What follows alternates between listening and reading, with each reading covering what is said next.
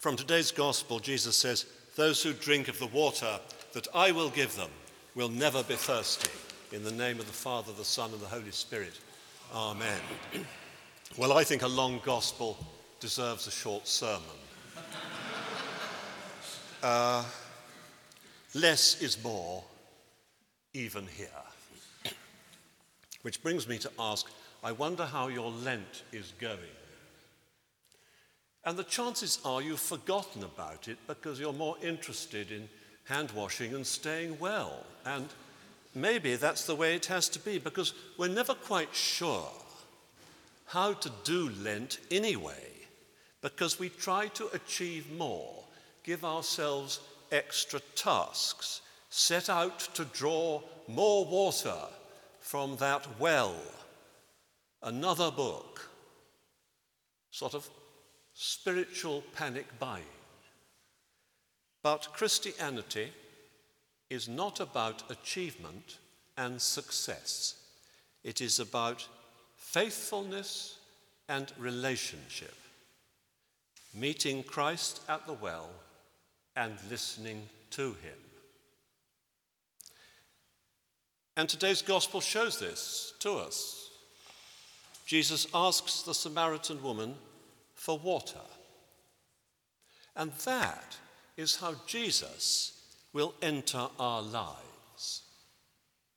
We think that God gives and we receive, and that is true.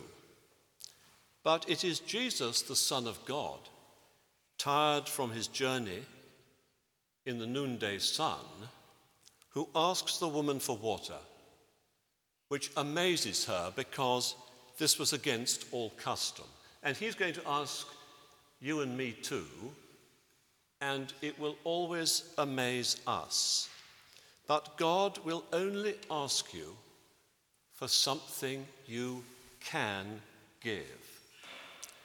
Jesus knew that those who are outsiders, like this Samaritan woman, those who are lost, those who have suffered, as you and I probably have, we have a particular way of knowing and understanding life which is valuable to God, which serves His purpose. And Lent is a time for trying to figure out what God expects from us. It's something we have. It is the persons we are. It is the love which we have within us that He values. And we just need a guide to what it is. And at the well, we come to know Jesus as our guide in the world of the Spirit.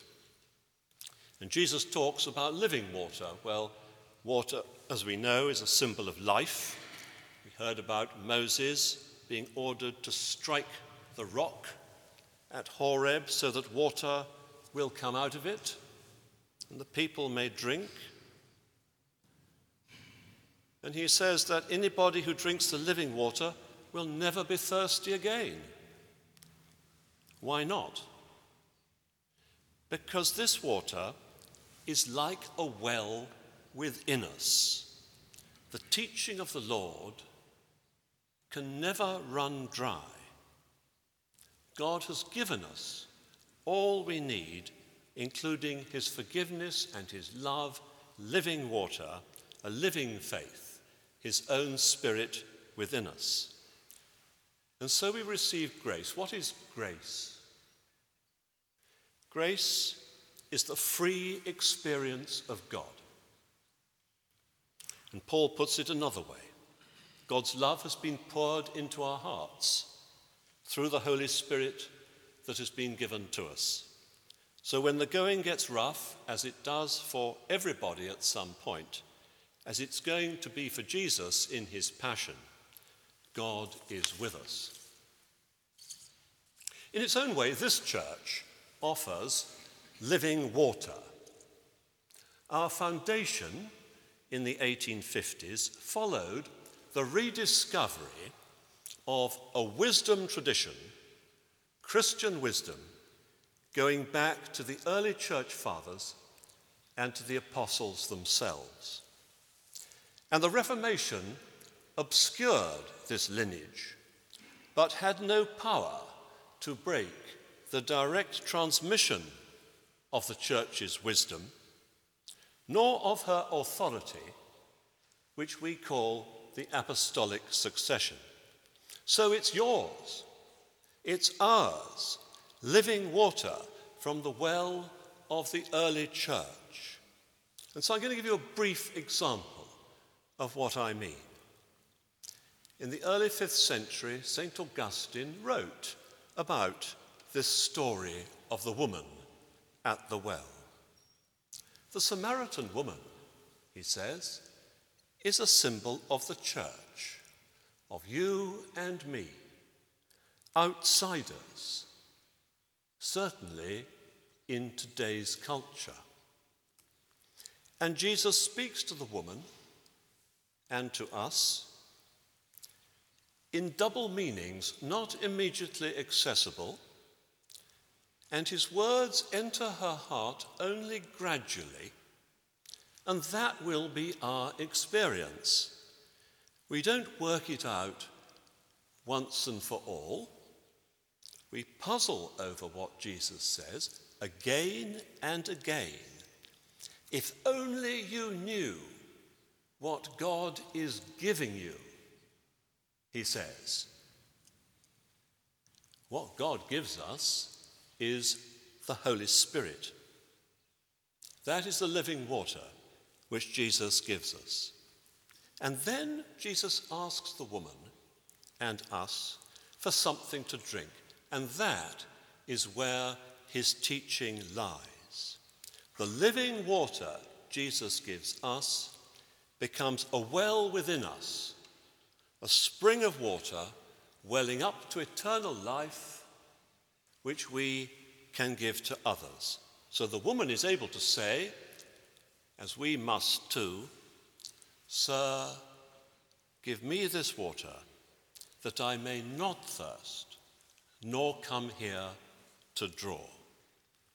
The well of living water, inexhaustible eternal life, is to be found within us.